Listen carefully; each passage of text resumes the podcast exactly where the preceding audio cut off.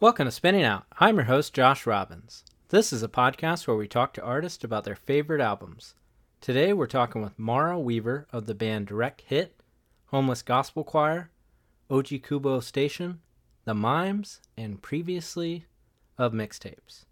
We talked about Liz Phair's 1993 debut, Exile in Guyville, as well as misogyny in music that persists to this day, and driving around listening to CDs in the suburbs. So, please check out our Patreon. That's patreon.com slash spinningoutpod. Check out our new weekly Patreon exclusive with my co-host, Sarah Blumenthal. We're doing short, exclusive episodes every week where we dive into albums we loved when we were younger. Don't forget to rate, review, and subscribe. Please tell a friend. Follow us on Twitter and Instagram at SpinningOutPod. Okay, let's chat with my friend, Mara Weaver.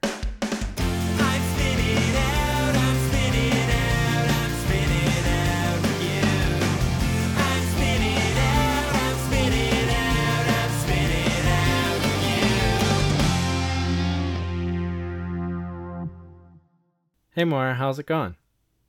Hey Josh, I'm doing great. Um, I'm a little jet lagged because I got home at 4 a.m. this morning from San Diego. So, you know, feeling a little funny, but doing great. Uh, were you out there recording some stuff or? Um, no, I was actually visiting my family. My my mom lives in Texas and my sister lives in Oakland, but we all like San Diego, so we just kind of kind of met for a vacation, you Hmm. know. Yeah. Um, so we are talking about Liz Phair's 1993 album Exile in Guyville. And I guess the question I'll ask first is when was the first time you heard this record or was it uh, was this the first record you heard by Liz Phair? Um, yeah, so I first heard it not when I was a kid, but I first heard the song Fucking Run on the album.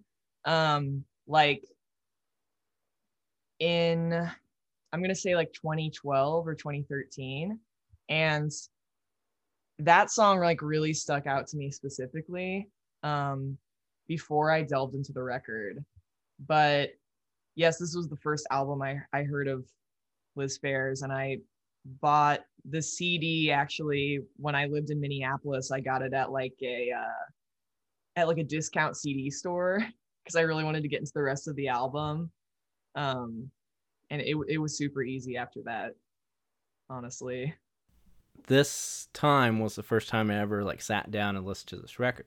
Mhm. um i was familiar with it but i don't know i mean i heard it like come on like playlists but just never really sat down and listened to it so Mhm. um i liked it a lot and i'm i think what i'm trying to think of is like contextualize liz phair in like 1993 and i don't know if you like Mhm. have an answer for that but like i you know a few of the things about like the record that you know kind of explain some things like this came out on matador Mhm. and this was produced by brad wood Mhm. uh, Brad Wood worked with like Ben Lee, Placebo, Seam, Touche Amore, Sunny Day Real Estate for Diary, That Dog, Mhm.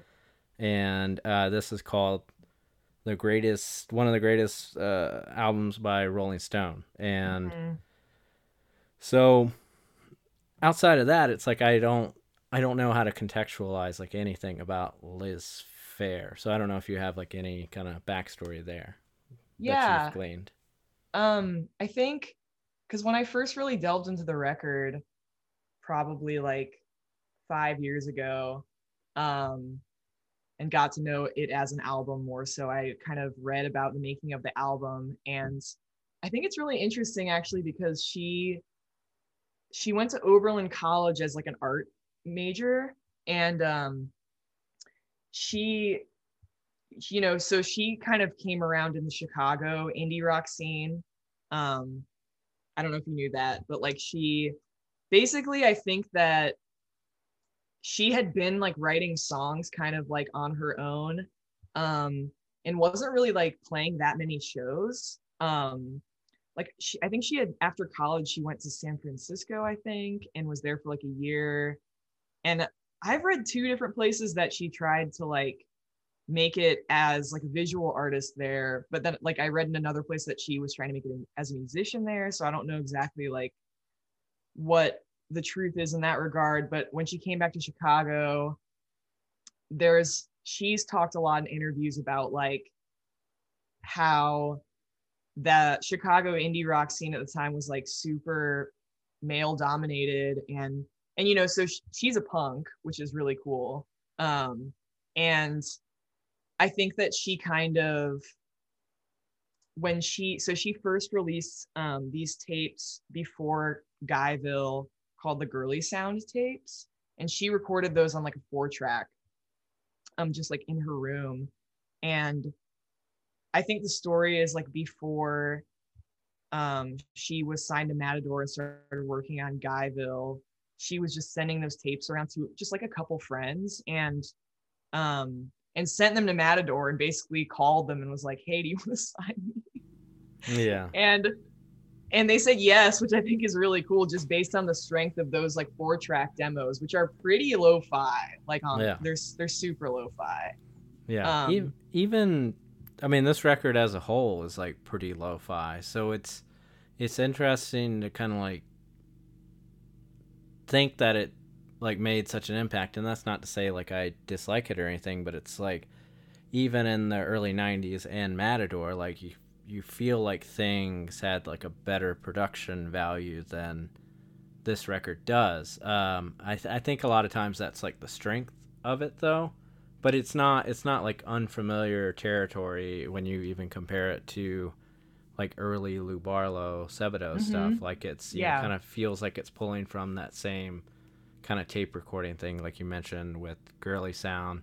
Uh, some other kind of history that ties into what you're saying is that uh, John Henderson was one of the guys that he had he had a label, and I think he he wanted to put out the Girly Sound stuff as it existed on the four tracks, and Liz Phair wanted it to be more fleshed out, and so she worked with Brad Wood. But it's funny thinking about like Brad Wood at that time as as as opposed to like who Brad Wood is now. Yeah, Um, yeah, totally. Yeah, and it's like Brad Wood was a janitor and a guy who worked in a Yeah. studio. So so so it's like not really like when I think of Brad, I just think of Brad Wood as like an L.A. producer. Yeah. And a lot of that is even just from doing this podcast. Like his name comes up a lot on, you know, on all many episodes that I've done. There's probably been like five or six, uh, you know, That's uh, awesome. albums that are done by Brad Wood. yeah. Um, so he's like an interesting figure. It almost like makes me think of like a Jay Robbins type, you know, like uh, Yeah, but- totally. yeah, but more for indie rock than like punk or post hardcore, you know. So little history there to kind of like tie into what you were saying. So, um, so I think that's interesting too. To just like cold call Matador. and yeah, it's awesome. Yeah, that doesn't work. Yeah. Yeah. Well, it's Yeah. weird to think about like labels back then because I think the 90s was such like an alternative boom where, you know, obviously like I mean this was be- it's crazy to think to me that this was like before grunge exploded and before like punk became mainstream because like obviously all that stuff was happening behind the scenes for a long time before major labels had any interest obviously but i guess it's just like I feel like Liz Phair unintentionally was like a proto like bedroom like indie rock like icon, you know, and and it was kind of like at least after like reading about the making of it and how she did it like not intentional, you know. Um and uh but clearly like yeah, I was reading about the whole like Matador thing and apparently like they said they were like yeah, we don't usually just like sign someone based on never seeing them live, not them them not having that much of a like musical reputation because like she had been around in the scene in Chicago, but I don't think she had been playing like that many shows or anything, you know? I think she kind of been keeping to herself and just like making demos. Um, so like at the time, Matador was like, yeah, I mean, this was pretty rare for us. Um, but like we just were really struck by her her originality and like her delivery and all the like the lyrics and stuff. But I just think it's funny to think of a time because like now I don't even think it's possible to just like call a record label like Matador. I mean, I could be totally wrong. I just like, you know, I'm just I'm just used to like emailing, you know, I know I feel like the even the demo email thing isn't even as much of a thing anymore, you know? Yeah. Like Yeah, I mean, I, I feel don't like it probably happens, and it's like I would almost tell.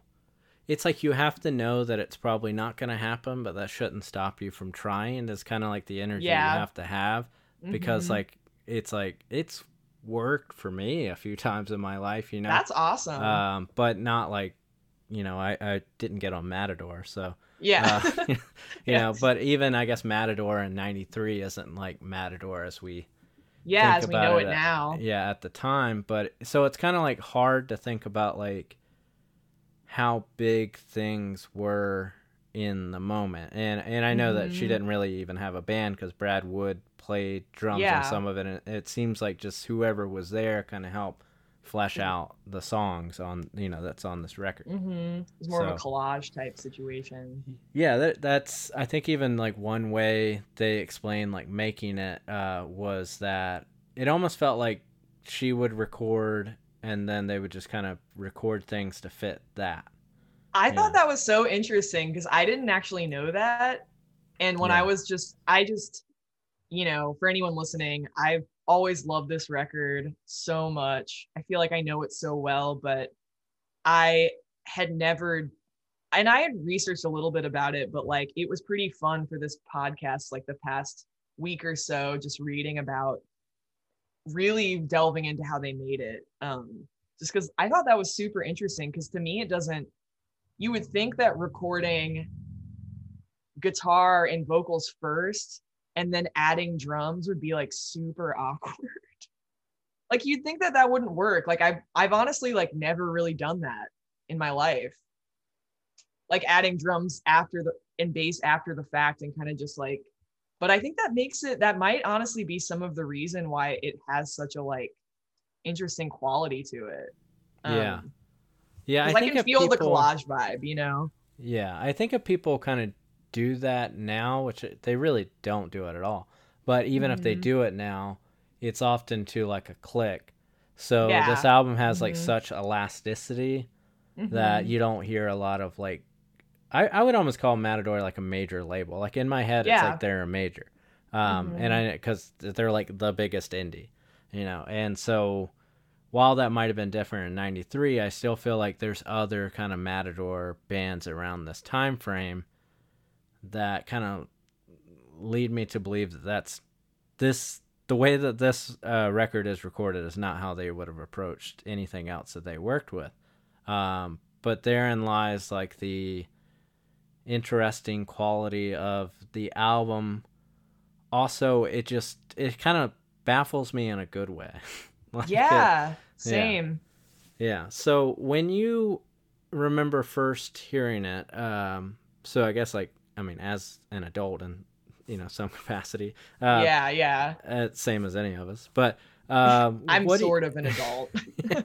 yeah. Um, what? How did it? Like, how did it hit you? Like, did it feel like fresh and like something you hadn't heard? it definitely did. Like, I mean, because like fucking run, the first song I heard, I think that was a really good first song of hers to to really get into. I think I just got into it because my friend, I remember I was in this band at the time called Boys, and it was like pretty like DIY pop punk stuff. Um, with like my best friends at the time, and we were playing a show in Columbus, and one of our friends covered it, and I like was so mind blown, even with my friend covering it. Like I, without Liz Phair's voice and style of guitar playing, I was like, holy shit, this song is so good, you know? Um, like I just feel like, but yeah, it really struck me as really different. Um, because I think that like the way that she writes her lyrics and delivers them it's like so it's just like it's such a poppy at least with that song i'm just talking about that song for now but i think a lot of the rest of the record it's pretty poppy but in an unconventional way. Mhm. and the way that she she's just really frank in the way she writes lyrics. Like i just remember being really shocked by her saying like you know like you know like fucking run. Like it's the same it's been as like when i was 17 or when i was 12 you know? Those aren't the exact lyrics but like you know i i was just like it's just not what i was expecting. And i think like based on the time that she was making music and like the production um what i was like I, I just feel like there weren't a lot of at least to me i can't speak for anybody and i'm probably ignorant in this department but i'm like maybe there were a lot of other like female artists who didn't get as big as liz phair who were who were making music like this at the time but i feel like she had a pretty unique sound and like was it's poppy but it's not like i was saying it's not like it's it's not in your face poppy. Like it's only poppy to me really as somebody who's like i feel like listening really closely and is like because you know there's a lot of elements that kind of keep it from being straight up pop like the production aspect. And she has a really like honestly weird style playing guitar that i think is really cool. Like she has a lot of like it's just not what you would necessarily expect you know? Um and so i think that that really like took me by surprise um and i think one thing that kind of like i remember i tried to listen to the album after i got into that song a couple times and i think just based on the time period and like what i was listening to at the time to, it's funny because to me at that time it didn't seem poppy enough like her other songs on the album which is just funny to say now um but like once I bought the CD and it was in my car, I feel like I I just have like a short attention span and I listen to a lot of album. I do listen to a lot of albums, but like it's a long album. You know, it's Yeah, like an it's hour long. long. Yeah. And uh and I feel like to me it reads better as like a full experience. Like if you just kind of try to like delve in here and there, it's kind of like like I feel like it kind of started to get stuck in my brain when it was like in my car and and it started to like take on a new meaning when you're like having lonely drives and shit. You know what I mean? Like and it's very like spare, but like also she rocks pretty hard at certain points, you know, but it's it's really like spare and direct, which I really I just really liked a lot. Yeah, it, I think it makes it's kind of interesting to think that there were so many, and this doesn't sound like any of them, but like even if you think about it, like in comparison to like Guided by Voices, uh, Mhm. like it's, you know, it almost makes you think like what was going on at the time that like made people want to go li- lo-fi. I mean, I, I think it was it was like it was a response of punk, but I don't feel like these these people weren't punk in the sense of like 82 punk like you know like Mhm. like Yeah, in black no. flag but it's still it's like it's like they had that idea that we're gonna make the songs regardless of how we're able to record them but Mhm. the the way in which you think about your songwriting is more steeped in you know i guess the beatles for lack of a better way It's like Yeah, it's definitely yeah. from a place more pop then Mhm. so it's like like what was it's like what was going on at the time and it's kind of a rhetorical question that like got people to really like want to go toward this way like you you know you can even throw a couple years later around this time even early ben lee you know Yeah. guided by voices sebadoh very um, poppy, but yeah in an unconventional way.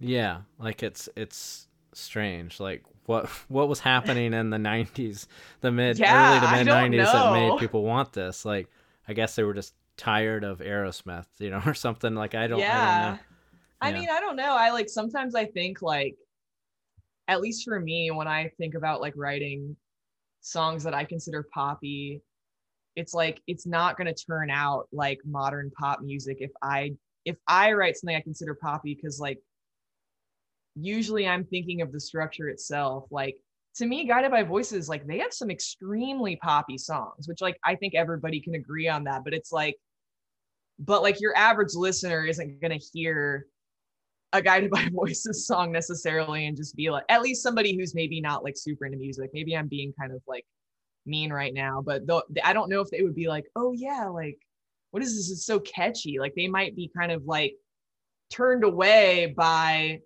the more lo-fi elements i guess Yeah. um i could be wrong but i i, No. I Yeah. Uh, I, I think what's interesting is kind of the way we probably both came at it, even though I came at it Mhm. much l- later. Like, I feel like probably the way we were raised musically was kind of more from punk. So getting into things like this, it's like, you know, if, if there's someone that kind of started with indie rock, so they know the history like that, they might be like screaming at us during this podcast yeah they yeah but, I- they, but I don't know. Like you know, we came at it from like a different angle. You know, it's like we went like in using like a broad sense of punk. I guess we could say pop punk. Um, you know, uh, we kind of came at it from a different angle. You know, so even the idea of like what we consider poppy might originate more from that than it does this. So it's yeah very true yeah. i wouldn't have thought of it that way Yeah, but it's kind of the thought of like where you're talking about like just having it in your car, like even experiencing music in that way, almost in a, in a sense that it's like almost stuck in your CD player, seemed to be the way that it always was, you know? And the idea of just like you even up like 2012 or you know but from like the time i got my car up until nowish you know like i don't just drive my car around town for fun anymore and, you know, Yeah. maybe that's Yeah. you know i don't know if maybe kids do that now but i think the way you do experience music because of that like aimlessly going around Mhm. like this is one of those records you should do that for i totally agree yeah I mean, I don't know if that's like sometimes I wonder, like, I'm like, is that like a suburban like like punk thing, like or pop punk? Like it's just like I mean, growing up in the Midwest, it's like you have to drive so much. I don't know. I feel like I sound so stereotypical right now, but it's like, you know, I don't I just like grew up in when I was a teenager, like listening to like like what CDs did I have in my car?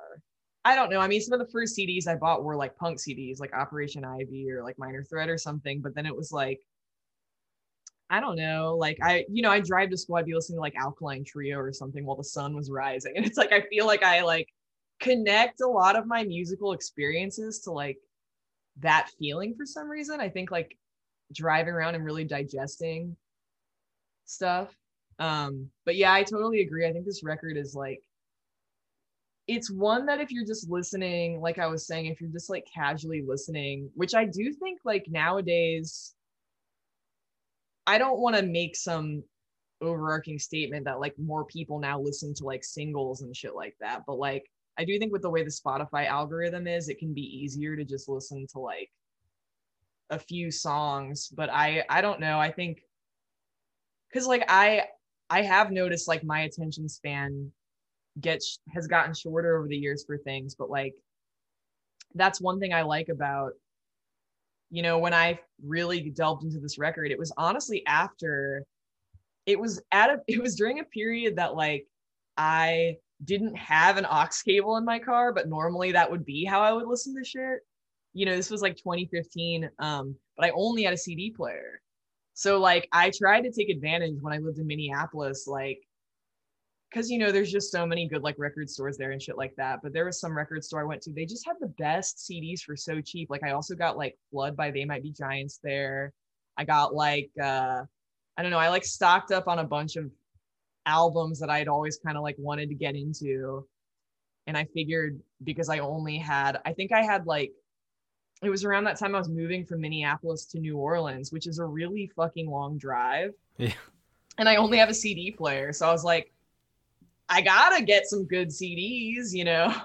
yeah So like that's kind of my like I have like a nostalgic experience of like listening to this album while like moving cross country and it Yeah. just being in my car when I lived in New Orleans all the time too and stuff.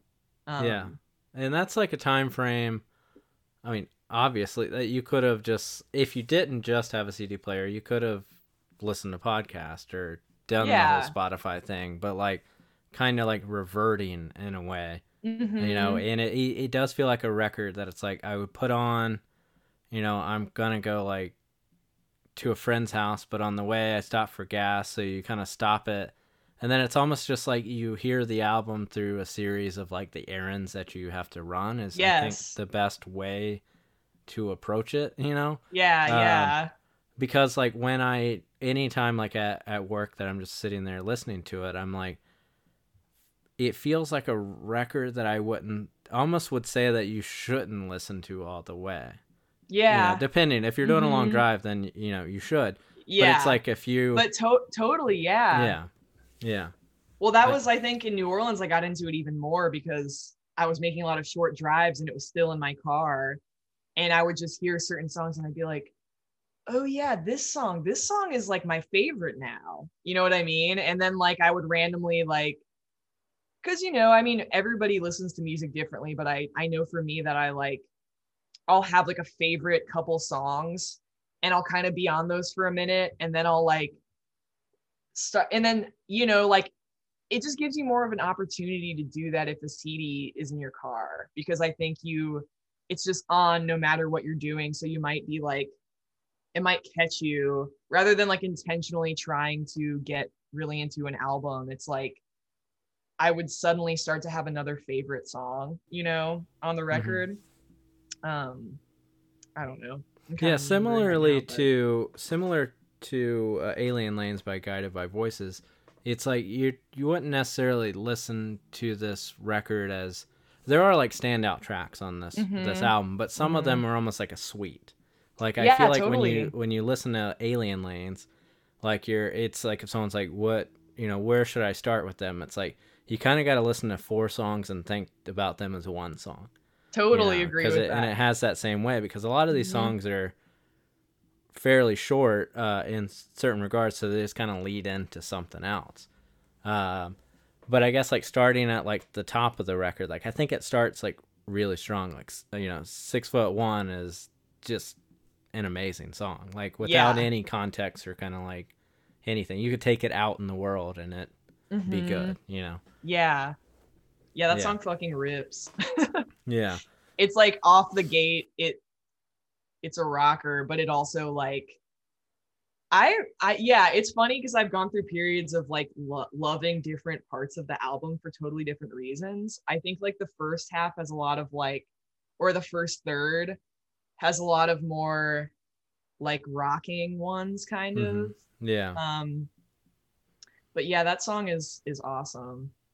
Yeah, I was um so I I always try and figure out like what's my favorite song and then like what song I would cut, but then there almost started being like a different uh project that I was like creating in my mind. It's almost like trying to cut this record down to like all the rockers oh yeah, that's a good but then I felt bad because I feel like then you you're cutting out a lot of the personality of this record. Mm-hmm.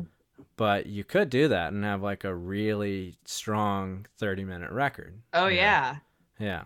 Just like a straight up rock record. Yeah. But then it like- really puts her in a different context that's like you need those kind of collage kind of uh Mhm. they, a lot of times it does just feel like it's like it's like you just start playing guitar and kind of whatever comes out is the song, Mhm. you know. Totally. like doesn't edit herself really it feels like at all you know Yeah, totally. yeah I mean, that's like, I think that's one of the things that started to make me like the record, to love the record and not just really like it was like, because I traditionally, like, I'm can be more attracted to the more kind of like rocking ones that are a little bit more poppy, like the song like Never Said. Like, that song is such a like pop, it's like just like kind of like a pop punk song, honestly. Um, just like an indie rock a poppy indie rock song. I'm so bad at genre descriptions. yeah it did make that song specifically did make me think of a soft boys songs uh song Mhm. and it made me think of uh i want to destroy Boys. you um, it does sound a lot like that does. song. I've never made Yeah. that connection. Yeah. I want to destroy you. Like it's like the similar. yeah probably like the soft boys too. That's the funny thing is like if you read about, I don't know, she likes really cool shit.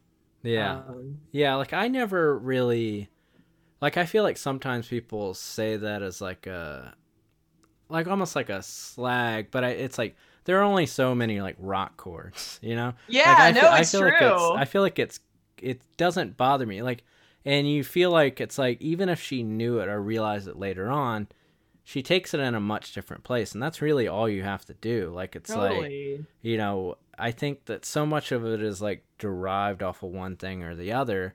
Um, Mhm. so a lot of times it's kind of hiding your influences, but you know, it's like there's so much like primal nature to this record that Mhm. it's going to also resonate with like another record that's pretty simple in the way that it's executed. So yeah, totally. of course, know, Yeah. But I think that it's probably one of the highlights for me. That or Divorce Song, I, I would say, are my favorites. I love record. that song. Divorce song Yeah. is awesome. Yeah. That's like I was gonna say, you know what's funny is like I had a first few favorites like that, and then what I was original like what I was gonna say is like as I started to have the CD playing more in my car, I realized like how much I loved her really like vulnerable songs. Like Mhm. and I think they're really necessary on the album because like um I know she talks and you can just feel it from throughout the record. She has kind of like a bravado and Yeah. swagger to the way that she's like you know, I mean she's literally talking about like killing men at certain points and Yeah. stuff and like stuff that's like and being really overtly sexual, which Mhm. I think is like really cool and it was not very common at that time. Um especially in like indie rock. Um Yeah. and and punk and like I but I was going to say her her her vulnerable songs kind of to me like make the album stand on another level of like she could have just had that like those poppy kind of more rocking rocking songs like all together but like you kind of see I, I think it like you were saying it kind of adds to the charm of it. Like it feels more like she was just playing that and she just started singing and that's kind of like what came out. And and like i don't know it kind of for me personally it kind of like made it it made it less because some of her like some of her more crass lyrics i think are really funny and i think they're Yeah. intentionally funny um but also some of her you kind of see that other side of her in the more vulnerable songs where it kind of like makes me want to cry you know what i mean because i because like for me personally it's like i feel like i've been there before you know um Yeah.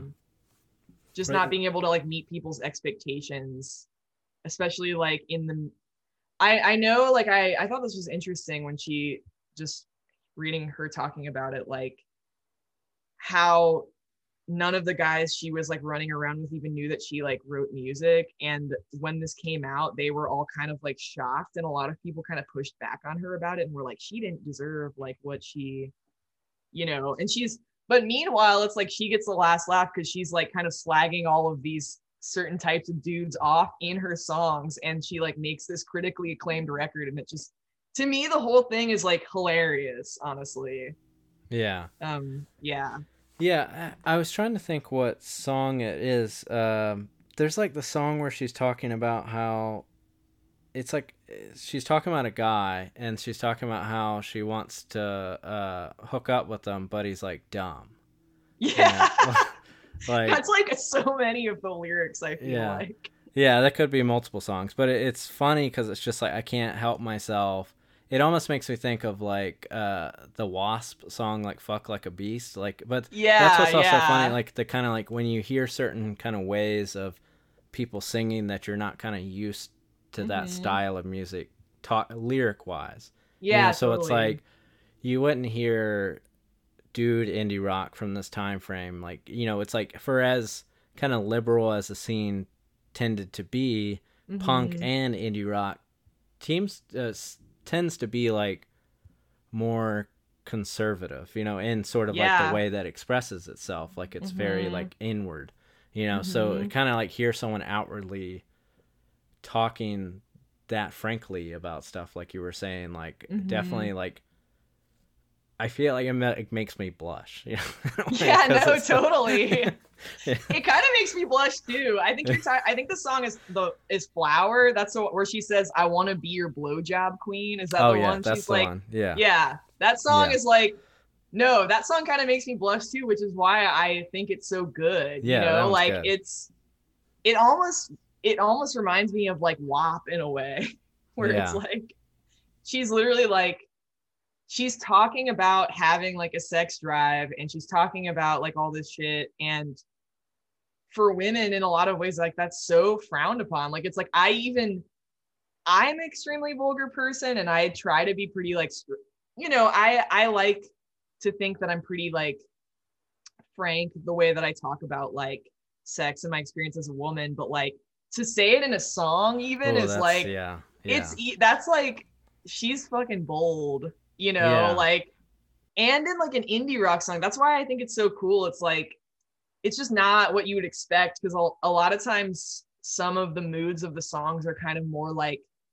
like kind of beautiful and then you like start to listen you're listening to the lyrics and you're like whoa what the fuck this is this is so like i just straightforward like um the song that's like kind of not in the same way because like it's not it's not about like sex or anything but like the song dance of the seven veils that's actually one of my favorite ones that wasn't at first but later on um where she's talking about like uh getting this guy's head on a silver platter and it's like about the music scene kind of and like that song i don't know that song like really strikes me because it's very it's almost like creepy like noir sounding in a way to me where it's like she's she's talk apparently the song is about like her roommate that basically thought she was getting in over her head by making this album and she's basically saying like uh you need to get out of the music business. I think i have a silver platter for your head and like i think i want to like put you up in plastic and like pump you full of lead or whatever like all this shit like that where you're like dude what the fuck you know what i mean like it's Yeah. really like macabre but like super super beautiful at the same time yeah Um, i think like that territory of songwriting is de- is definitely like one that has been like trodden by you know like cis male artists but mhm. it's still it's still new even to this day like it still feels like it hasn't been done enough with i guess like women. You yeah know, totally. and it's it's unfortunate um and it uh, it feels so fresh. I think like if if someone is an idiot they could say like oh well if it's bad that men do it then isn't it bad that like a woman doing it too? And i'm like no i think it's it's awesome because if you think about like the context of rock history it's like Mhm. it's still like a, a path that hasn't been gone down that long for women. Yeah, Like it's like no, that doesn't that doesn't apply for women too. Like it doesn't work Yeah. that way, you know. But, you know, so so it's it's fresh to hear even Mhm. now. Like I think comparing it to uh other kind of like, you know, WAP WAP. uh, yeah, yeah. now I feel like I'm like blushing again because it's like I don't want to say, but it's like, but I don't want that to like win because I think it's funny that it's like this album came out in '93, and this Mhm. song, that's Flower is like really overt, and so yeah, it's but it, so it's extremely, like, if someone's gonna be like, oh, you know, wet ass pussy is is a is like no, this is bad. You know, it's like this was how many years ago? Like this that was 93. Like this is that was like Yeah. 2018 or something. It's like yeah, it's like we've done this. Like that shouldn't be surprising, but it still No. like riles people up, you know? yeah, and that's like I think, I think she was pretty intentional with her decision to make it that way, which I really think is cool because like, I, you know, just like reading interviews where she's talking about it, she's just talking about like, you know, I was interested in sex and men were allowed to talk about this in songs like all the time and do all the time and it's like why can't i like be forward like that why can't i say shit like that in songs you know like i think that like and it's it's just still funny because it's like women still just face so much derision for like their choice to do or not do that. Like I feel like there's always like a pressure to be like to sexualize yourself um but also to like not do what everyone else doesn't want you to do so you don't like look like a slut or something. And I like Liz Phair's you know lyrics and take on it because it's kind of like it's like it's sexy in that she has this confidence and exudes this sort Mhm. of like sensuality in her voice but it's also like I feel like in my mind she's kind of trying to like scare this guy that she's talking about. Like she's trying to be very like like it's almost like funny like cuz it's to me I and I'm kind of just imagining this it's like she knows that her being this frank might turn off certain guys. And and that's like why it becomes super feminist to me even is because she's like kind of like how you know even with like with WAP it's like these there's still people who are just like clutching their handbags and shit like that and it's like whether I know that like Cardi B and Megan Thee Stallion are like um on a different scale than Liz Phair, but it's like Mhm. still to me, it's like women, women like talking about sex in a vulgar way is cool to me. Like I'm just like I not that anyone needs like my take on it or something, but I'm just like I think it's really I think it's humorous that like people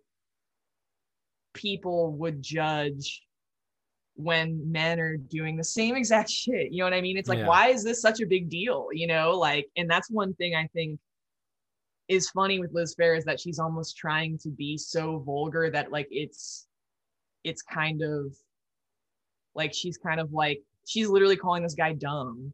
And she's like, but also talking about her like desire, you know. So I don't know. Thinking about that roommate that she had, or just like I guess men in general. Well, men in general, I could stop there, Mhm. but definitely men in general at the time this happened. Like Mhm.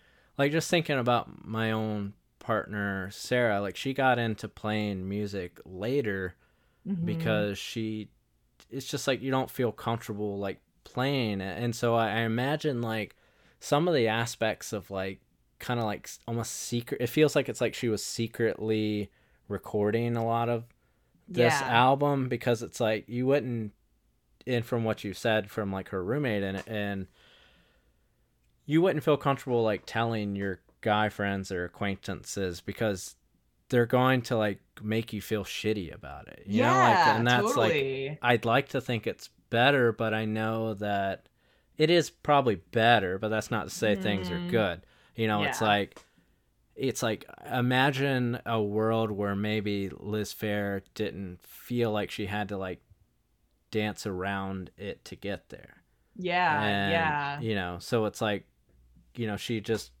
probably recorded them without the idea that anyone heard, would hear it and Mhm. that's supported by the fact that whenever the original like girly sound tapes came out like she made Mhm. like three like yeah, two or three I read about that. yeah and then just like gave it to that guy john henderson and then like i think like brad wood got one and then yeah, yeah. you know so it's like that i mean that, that kind of sucks though you know yeah, it's like, yeah, totally.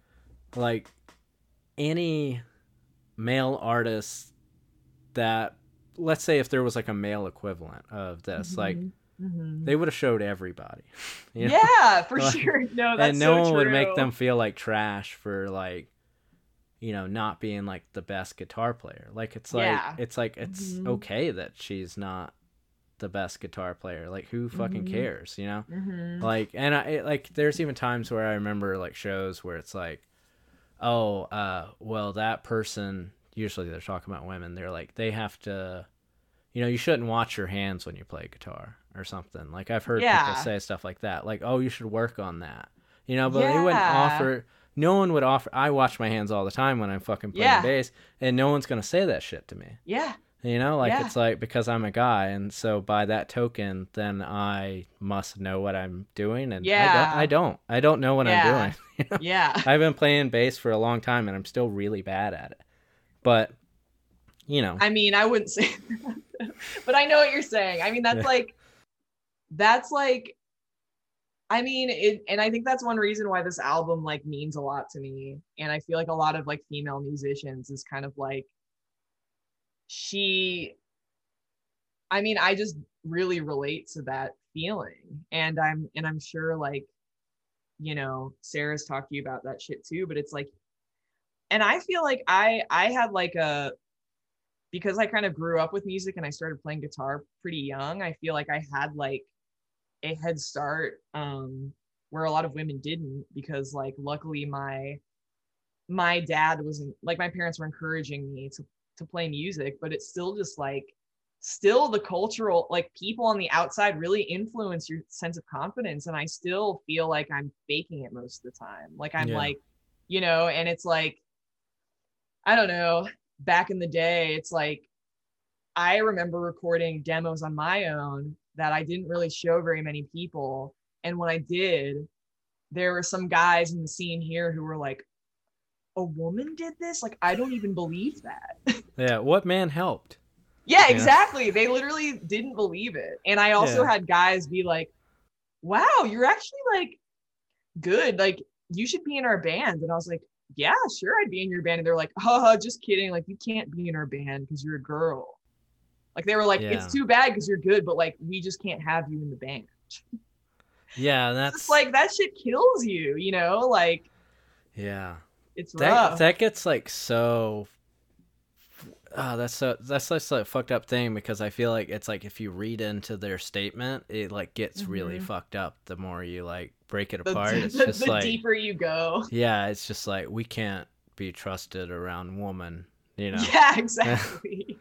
like or we would look it's tied to like misogyny and like homophobia and all that shit like they're like we would look like weak or like a girl if we had a girl in our band or like gay or something. You know you know just how like yeah, i mean i do think it's a lot better now which i think is awesome it's so awesome but it's still still like dudes need to check themselves. I mean i even think it's just like yeah i still i can't count how many times i've had like men try to explain to me like something about my instrument without me asking or like and Yeah. they or like explain to me that like i the way a pa works or something and i'm like bro you don't even realize that like my day job is an audio yeah, i'm like Yeah. i didn't ask for your opinion but you just assume that i know nothing you yeah. know it like is- it is like a.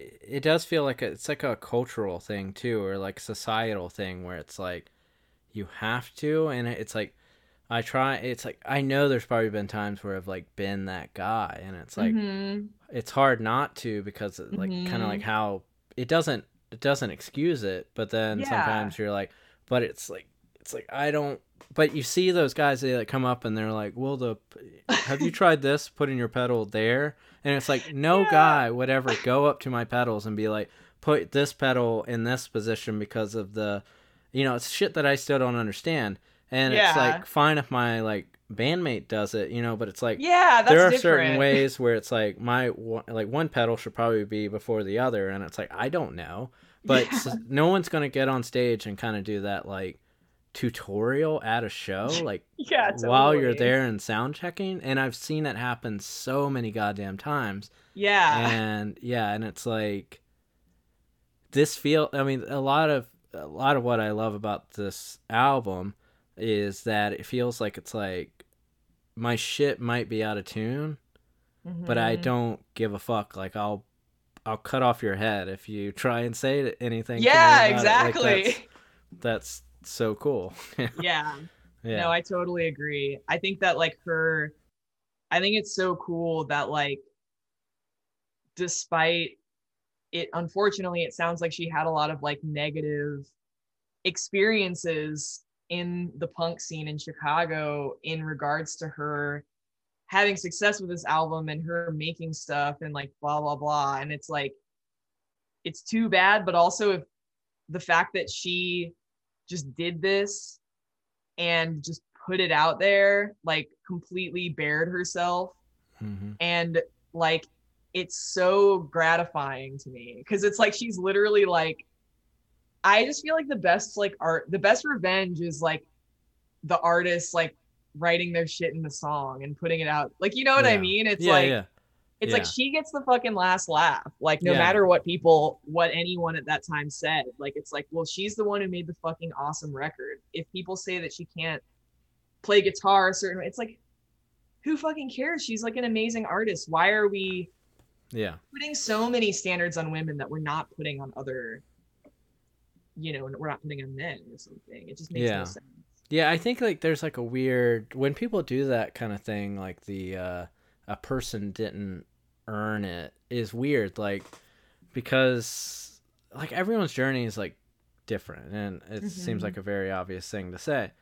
But it's like and I don't know like what bands she clashed with or did this to her, but it's like someone's someone's success isn't your failure Yeah, like it's that's like it doesn't like her success on matador had nothing to do with like any other it's like i can name like you know it's like it had nothing to do with like Slint and I, i'm not saying that because i know that there was any connection but it's like they're just two separate chicago-esque things which they were Mhm. louisville but but you know um Mhm. so it's like Pegboy succeeding or failing had nothing to do about Liz Phair. Like that's like a way to think about it. It's like yeah, you know like just because one band becomes popular doesn't mean yours can't or that's the reason Mhm. why yours can't you know and that's something i've i've had to tell myself like i have to remind Yeah. myself like it's like just that simply once again someone's success is not your failure like it's like yeah, it just simply has nothing to do with you liz phair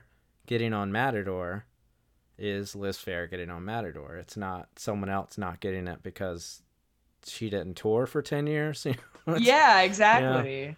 So many people do that, and I try to tell myself the same thing too, because you know it's like, and I think, I think everybody kind of feels that and has that experience, um, especially with social media now. It's just easy to compare yourself to like other people, but, um, like, I don't know. I feel like part of that backlash is has to be sexist to some degree because I think it's kind of like like some of them are probably like they they just don't they can't fathom like a woman exceeding like succeeding on her own. Like they always Yeah. have to spin it as something else. Like oh she just got there because she looks good or like she didn't try that hard. She just got help because she blah you know just like i don't know exactly what people were saying to her but like i don't know. I just like it's just such bullshit because it's like why why are you uncomfortable in the first place with with a woman getting popular? It's like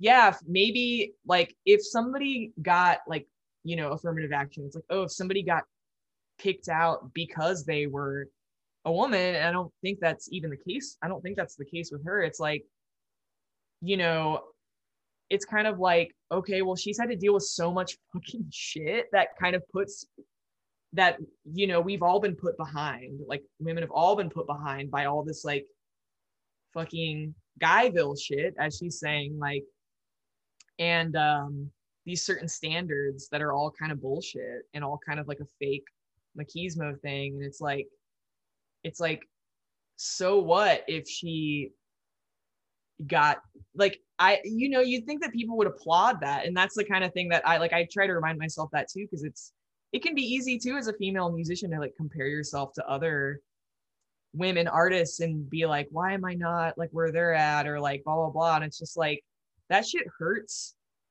everyone you know Yeah. like i'm kind of like there why can't there be room for everybody you know yeah like everyone should have have a shot at like getting to live out their dreams as corny as that sounds and make the art they want to make you know Mhm. yeah um Yeah, I I mean, know. I think sometimes with other people, I think it's like sometimes social media kind of erases people's like interesting stories that might be the lives Mhm. they lead out outside of these bands. You know, it's like totally even by the idea of like just making you know and i'll touch on liz phair f- for a second again it's like it's like i don't i kind of want to know like who she was before this like i think that Mhm. story is probably interesting and it's like Mhm. and it's like you know like even i feel like your story is like interesting and like even the things you do in between like the projects you work on it's like the Mhm. bands you've gone on tour with to help them or whatever role you Mhm. had but it's like Mhm. social media tells you in a way and you know and even before social media it's kind of like it's just all your hits you yeah, know? for but sure. but all of those other things like made you the person that you are today that make for a great conversation and made you the person that you are right yeah. now you know Mhm. and Yeah, yeah I think it's easy to like I think it, is easy to just see a person as what they put out there online or something and kind Mhm. of like judge somebody based on that, but it's like I don't know, I just think like for me personally, I like I'm always way more interested in like who that person is behind that because I feel like I don't know, I know for me it's like I've felt pressured to put and I think everybody kind of feels this way to some degree, but like, you know, after mixtapes even having like minor success, like in the punk world, it's like, you know, there's this weird thing where like with social media, it's like you feel like you have to like put some sort of like I don't know, there have been times in my life where I've like overthought what I've like posted online or something. mhm. Um, I know we're going way off in a tangent here, but no like that's totally fine Yeah. but i'm Yeah. like i don't know what i'm i try to like remember and focus on is like i just try to remember i'm like none of that shit fucking matters you know what Yeah. i mean like what whatever like control i think i might have by like posting something on social media it's like it's like at the end of the day who really cares like most people are on there do using it for the same reason I am, which is just like minor entertainment and like memes and shit like that. You know what I mean? It's Yeah. kind of like it's like I don't know. Um, and it's like I still kind of use it to like promote shows or like etc or just like tell people what's going on, just like anyone else. But it's just like, yeah, I think it's really easy to like because I'm super interested in that too with Liz Phair. Like I'm like, who who was she before that? And that's one reason I really like the girly sound tapes, but I want to like delve more into them, you know? Mhm. Um, Yeah. But that's one reason, and I'm sure you feel the same way, why you actually like talking about albums and kind of doing deep dives, which like it appealed to me when you approached me about this because like all I honestly do, especially like I've been unemployed the past like year since the pandemic started, is like I read Pitchfork a lot. Um, yeah I but I all I just delve into albums and I start reading about them. Like if I get really into an album, that's like all I really want to do. So, you know. Yeah. yeah sometimes it's kind of i don't know if it's like a wikipedia brain thing but like it's even Mhm. like it's like oh i'll be reading about black sabbath and then i click on i'm like oh that guy played on this record and then i'm Mhm. like wait that guy played on that too and then eventually you're like wait how did i get to like Yeah, mission like- impossible uh, ghost protocol or something like i don't know. Like this has been two hours and i got here. How did i get from like Vinny Appice um or you know like the band like vanilla fudge into like tom cruise? Like i don't, I don't know. And somehow they kind of like kevin bacon themselves into like the separation thing. Um so true. so Like so yeah i mean that's like what i like about it. You know i like the kind of like tunnels that it kind of leads you to even like if it went from liz phair to you know uh whatever you know somehow maybe yeah. to, to whoever like even things like uh one of the things i read about she she said that none of the songs were about her and sometimes i Mhm. feel like i don't know it's like i don't have any way to say that i don't agree with her because if she says Yeah, it then yeah, sure totally. but it's like i think that's almost like a retroactive like editing Oh herself. yeah, for sure. I agree. but there are certain like she didn't obviously cut off someone's head and Yeah, it's yeah. like some of it's like in her head it's like but it is about you it's but but it's about sort of a version of yourself that you would if you could do this you would because that's what a lot of it it's like what would i do in that Mhm. situation which is how a story Mhm. works but i feel Mhm. like it's still tied to her more than like you know stephen king writing a book about a killer lamp or something you know Yeah, Uh, totally. you know so it's like clearly that's not him uh, but she did say that supposedly and it's been like refuted i think is the word um, that it's the whole album is a response to Exile on Main Street by the Rolling Stones. Mm-hmm. Yeah. And I think that's really I and I I learned that right before we started talking yeah. and so I didn't do a one to one on it. yeah. But that's a great thing and uh to pull back the curtain some not that anyone cares. I've done that for one song that I've written where Oh, I've written cool. a response to someone else's song. Really? Yeah, and I mean it's it's just kind of a fun thing to do. yeah, like yeah. it wasn't for any sort of point, but Yeah. it's it's great that she wrote if if that's true.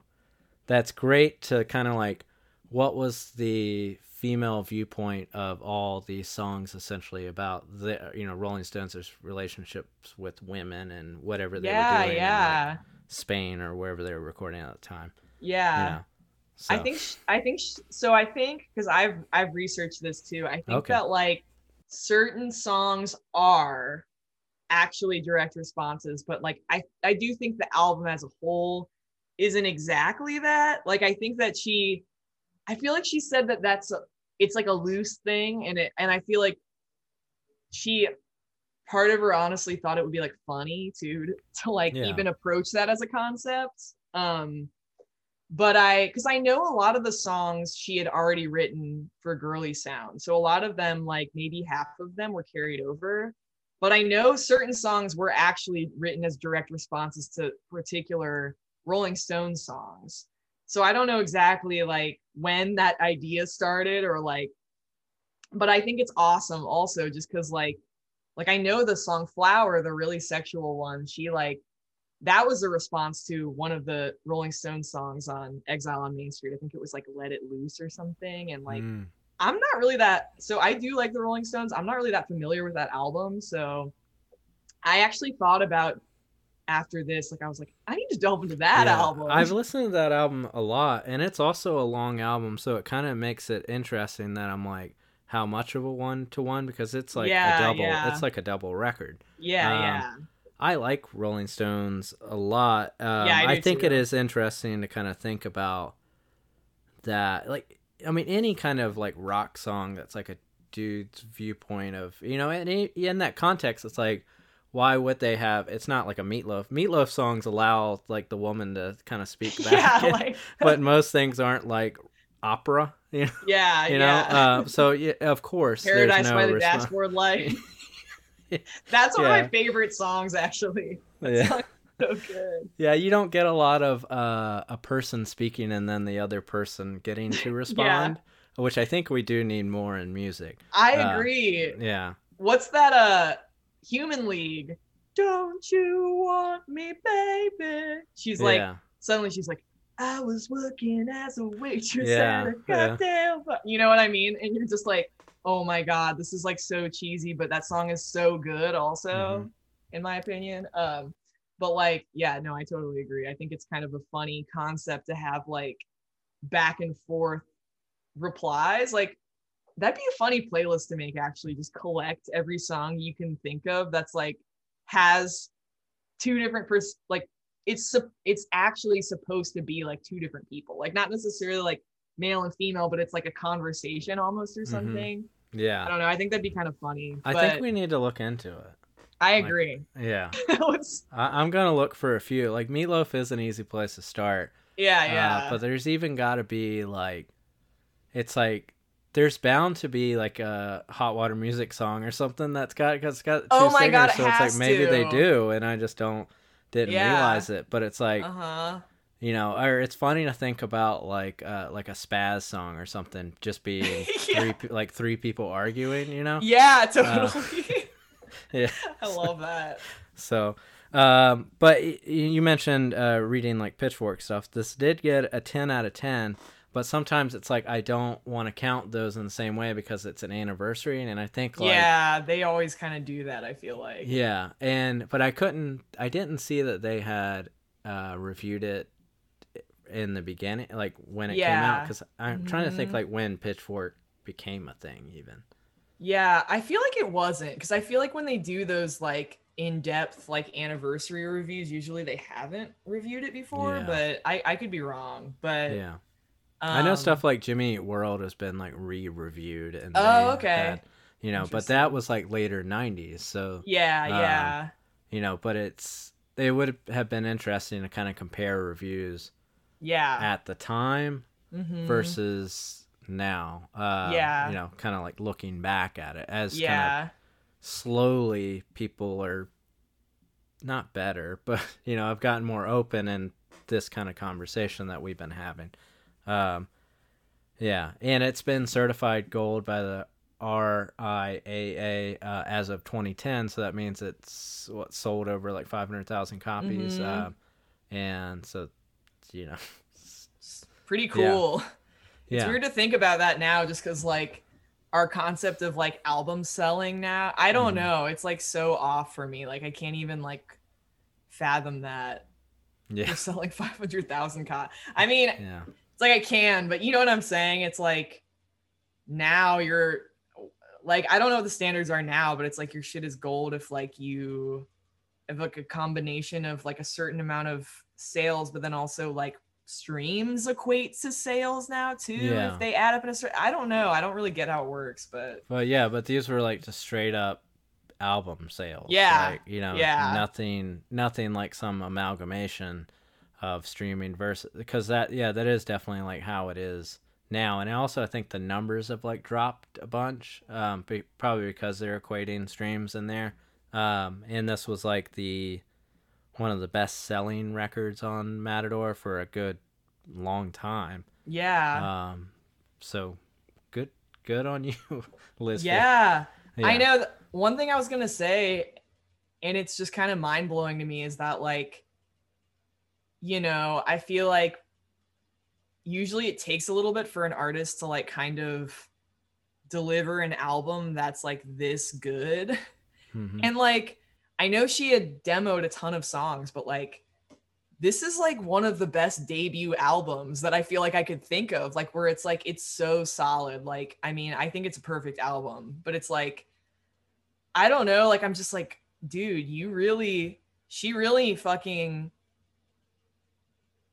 you know, had like had her own special vision and way of songwriting, but then like the combination of that with the production aspects, I think take it to a whole nother level, you know? And it's just Mhm. like, I don't know, it's just really fucking cool that I'm like, dude, you made this album when you were like, what, in your mid 20s or something? And it's Yeah. like a perfect record. It's just fucking awesome. Like, Yeah. it, it kind of blows my mind. Do you feel like you could, if you could cut two tracks from the record, um, we're tasked with getting this record under 50 minutes, Okay. um, which might take more than that. Um, but which songs do you feel like you would cut? Okay, I'm gonna look. I'm gonna look at the.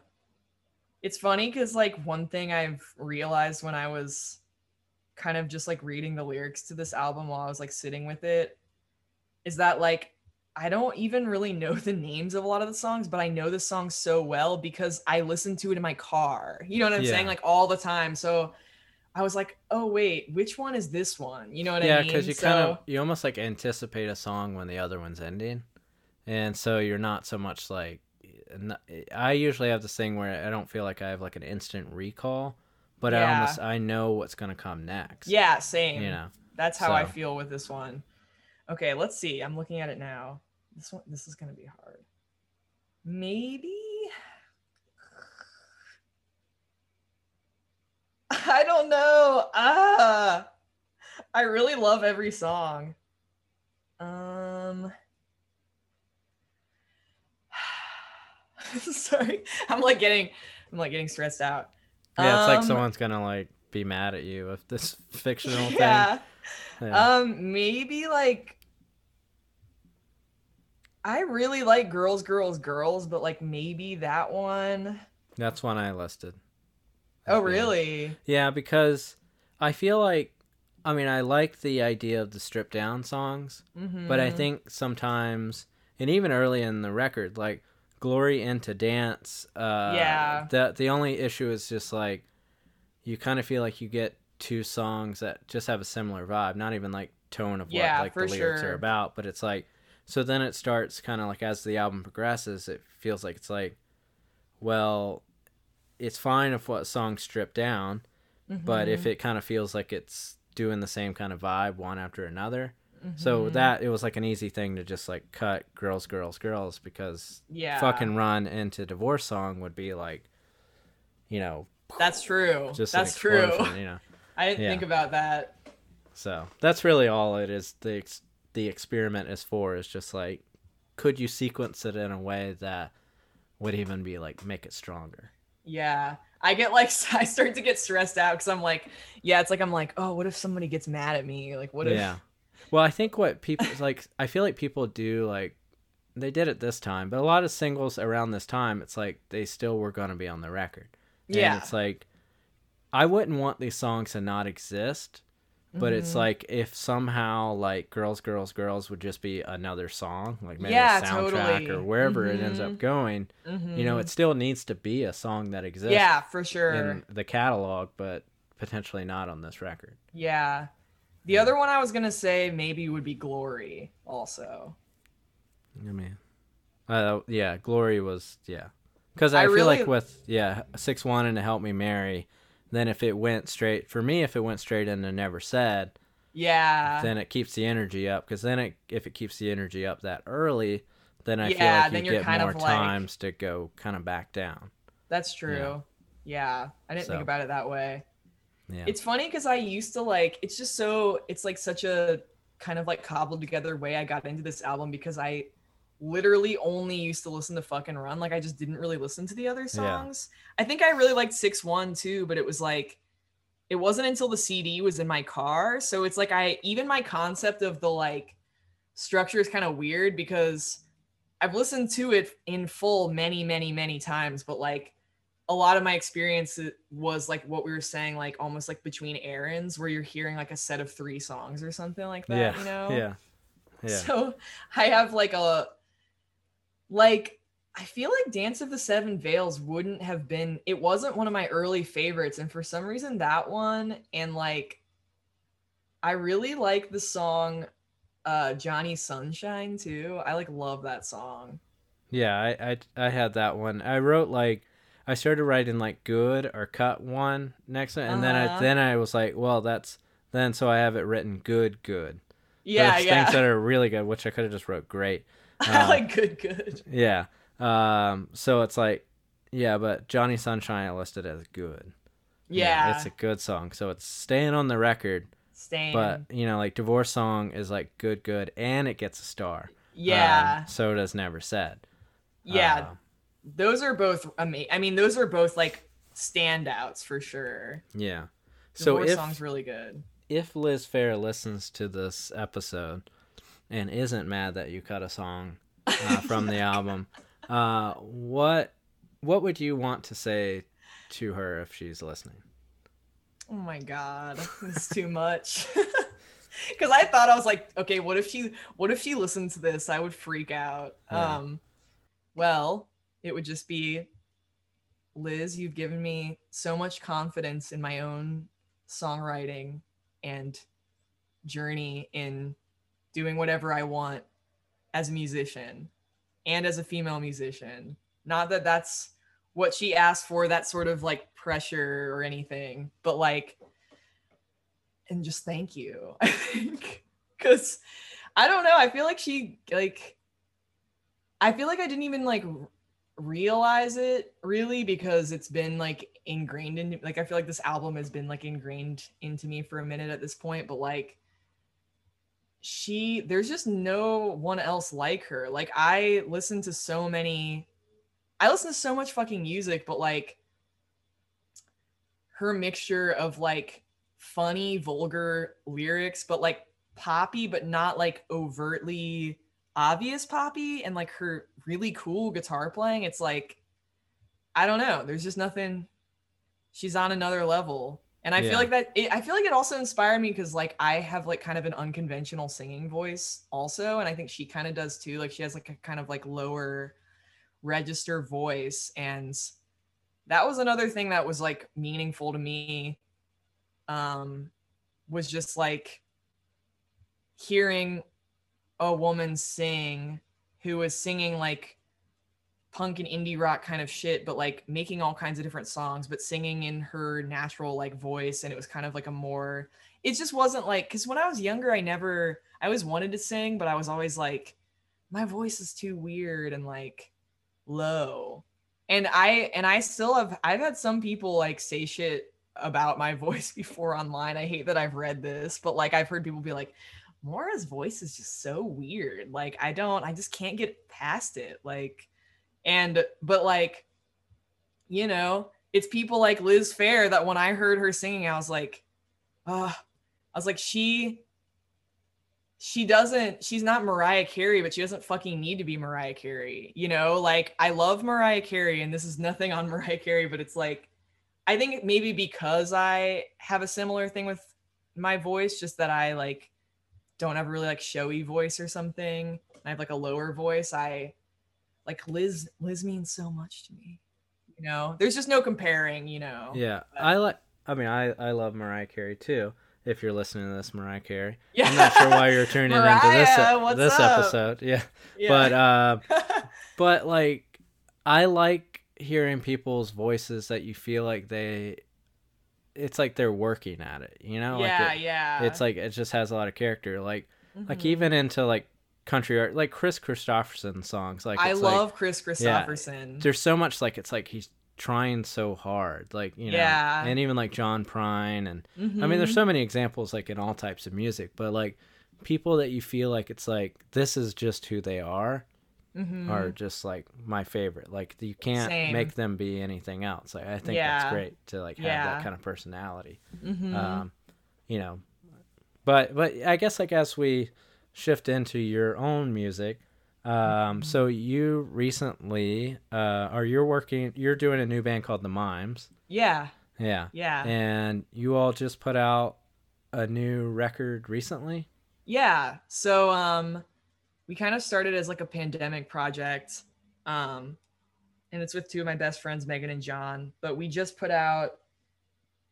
we just put out like uh, yeah, our first album. It's gonna be on vinyl via Let's Pretend Records. Um, I don't I don't know the release date yet, um, but I think we just we just put out like cassette, you know, a cassette version that we kind of put together ourselves at first. But yeah, making that was really fun because it was kind of like it was the kind of thing where like if the pandemic didn't happen, like I don't know if that ever would have happened because the three of us are also like separately busy, but we like had so much time on our hands. Like all we were doing was hanging out with each other and like basically like getting high and doing weird shit in the studio, which is like that's what the record is pretty much. It's like like we all switch instruments like we played our first show recently um which was really cool because I haven't played a show since you know since everything's happened and uh it's just wild because I've never been in a band where we like switched instruments at least four times during this. yeah.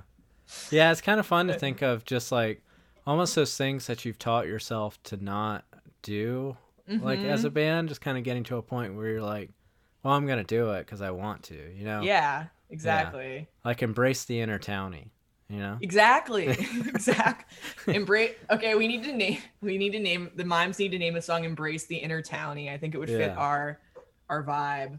Yeah. Um i uh but yeah that's like like i hadn't it, doing that project was fun too because like we like i've never played drums on anything before and i kind of i've been wanting to learn for a really long time and like during the pandemic the mimes was kind of like a way for me to learn drums. I don't know. So i i play drums on a like at least four of the song five maybe four or five of the songs on the record and like i'm not playing guitar pretty much at all which is like usually that's my main instrument so i think for all of us it was kind of like a like we're just like why the fuck not? Like it, it just kind of made it more f- making music like a little bit more fun whereas like it's always been fun like it's fun in my other bands too but it's more of a like there's kind of an expectation of like how things are going to sound or something and like you know like direct hits not going to be like all right let's all switch instruments. You know what i mean? Like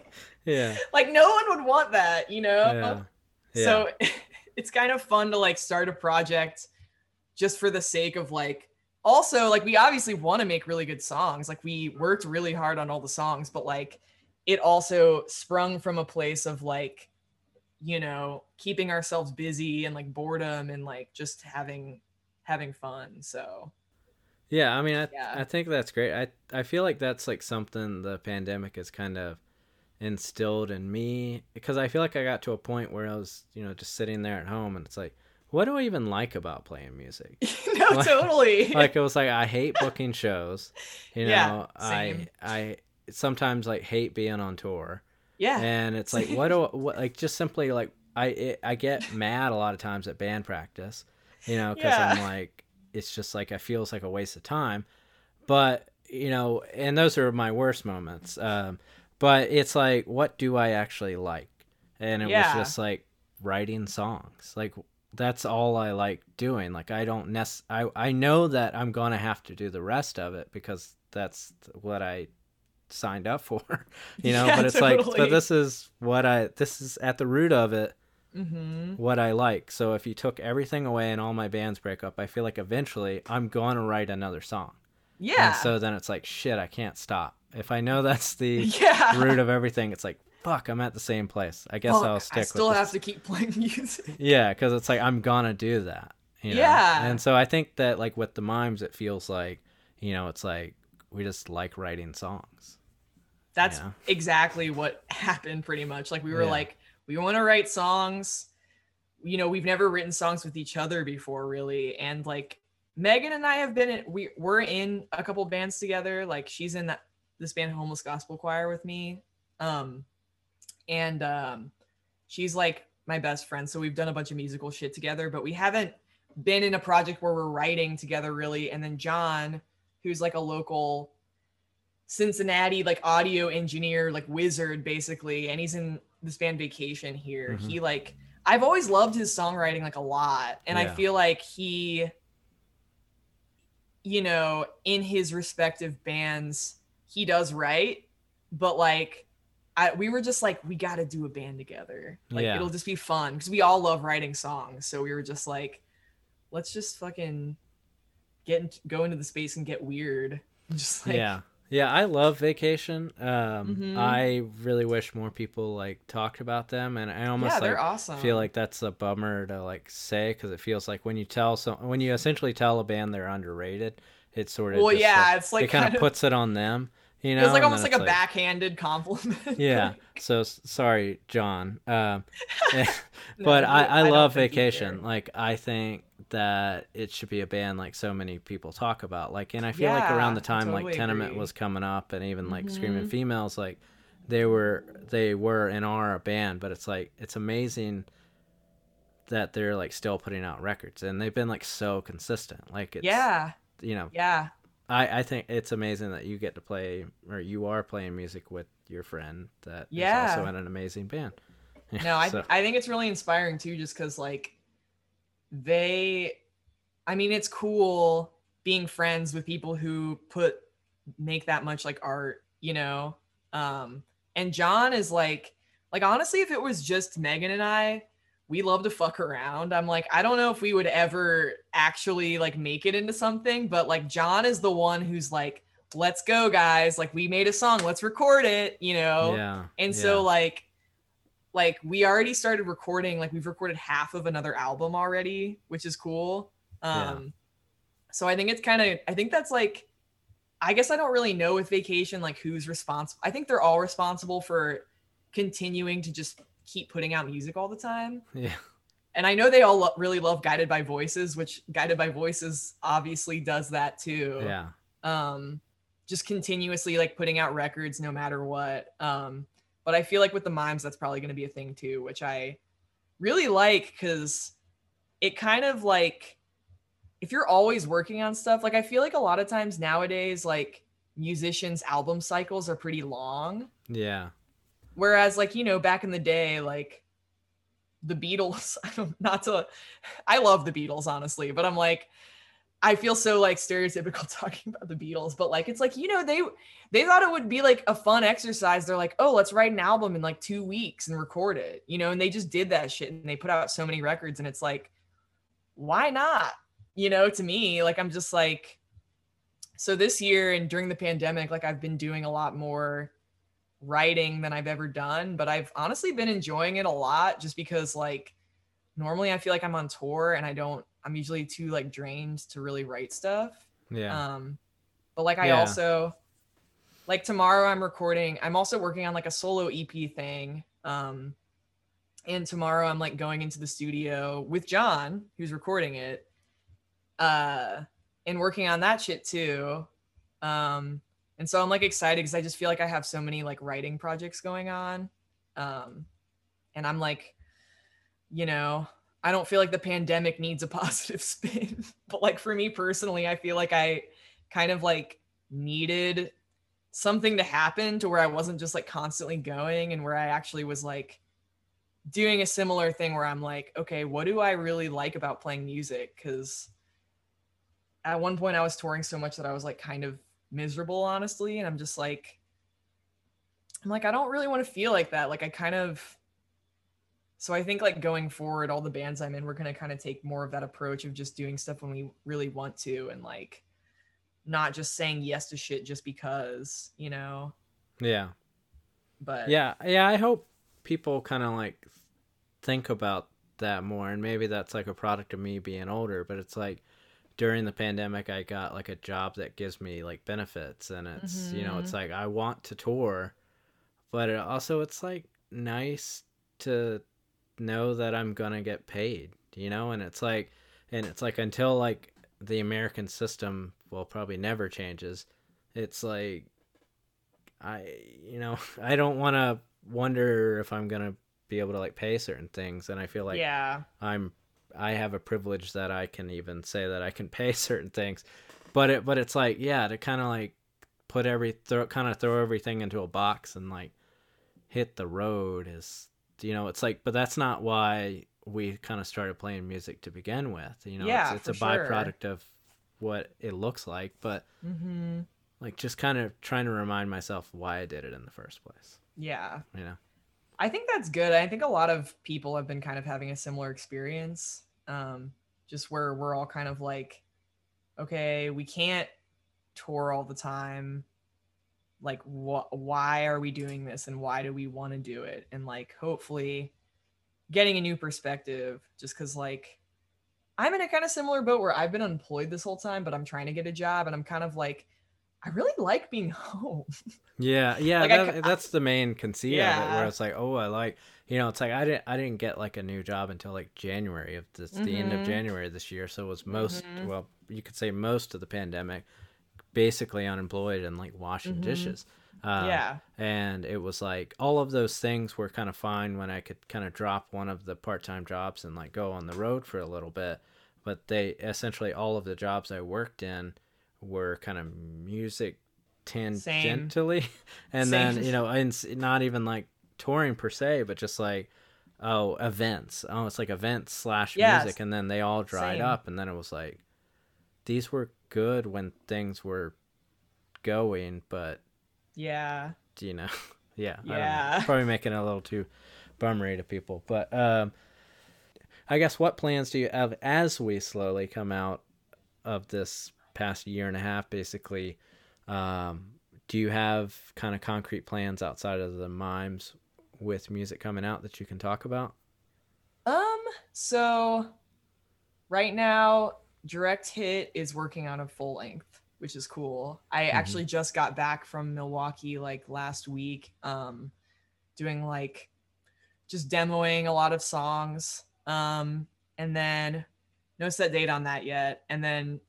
uh, the Homeless Gospel Choir, um, the band I'm in from Pittsburgh, are coming into town in a few days, and we're actually recording a full length with John, which is really cool. Um, so all those songs are written. Once again, no release date yet, but um, and Direct Hit uh, and the Mimes are actually playing a few shows together. Oh, so we're playing one. We're playing one in Cedar Rapids, Iowa, on August 27th, and then August 28th is in Chicago. And so the Mimes will be opening, and then I'll be playing in Direct Hit. So those will be like my first shows back with any of my other bands. So that'll be fun. Um, and then the solo EP I'm recording. Don't have a release date on that yet, but I'm pretty excited about it. It's like really different than anything I've done. There's like some kind of country songs. Like I have a Oh, guy wow. coming. I have a guy coming in tomorrow who is a pedal steel and lap steel player who's gonna Mhm. put some stuff, you know, because I've been getting like in the past few years I've kind of been getting more into like country music, like I don't know, just like you know all the all the country gals, but in the in the outcast country, Waylon and you know Yeah, Dolly yeah. and everybody. Uh, got some. Uh, what did I get? My brain. I'm kind of having a brain fart right now, but I got a bunch of Oh, records okay. when I was in Milwaukee, of Mhm. just like some cool country records and stuff. Um, Yeah, and I guess so because I know we've been talking for a while. Um, like as we officially wrap up, uh, where can people find you online? um, so I have Instagram, and it's my Instagram is just Maura Weaver, and then I have um, let's see. So you can kind of follow my. I po- usually post about all my projects there. Okay. Um, that's kind of the only like social media I guess I really have. yeah, yeah. But and I've kind of been trying to take a step back a little That's- bit recently. I think that's probably Yeah. positive. Yeah. So Yeah. I'm not on there that much, but I do post about band stuff when I have something happening. So Yeah. yeah. Well, I appreciate you taking the time to talk with me. Uh, Yeah. It's been fun. Thanks for having me. Yeah, it's been super fun. Yeah. Thank you. Liz, hope you listen. Love you.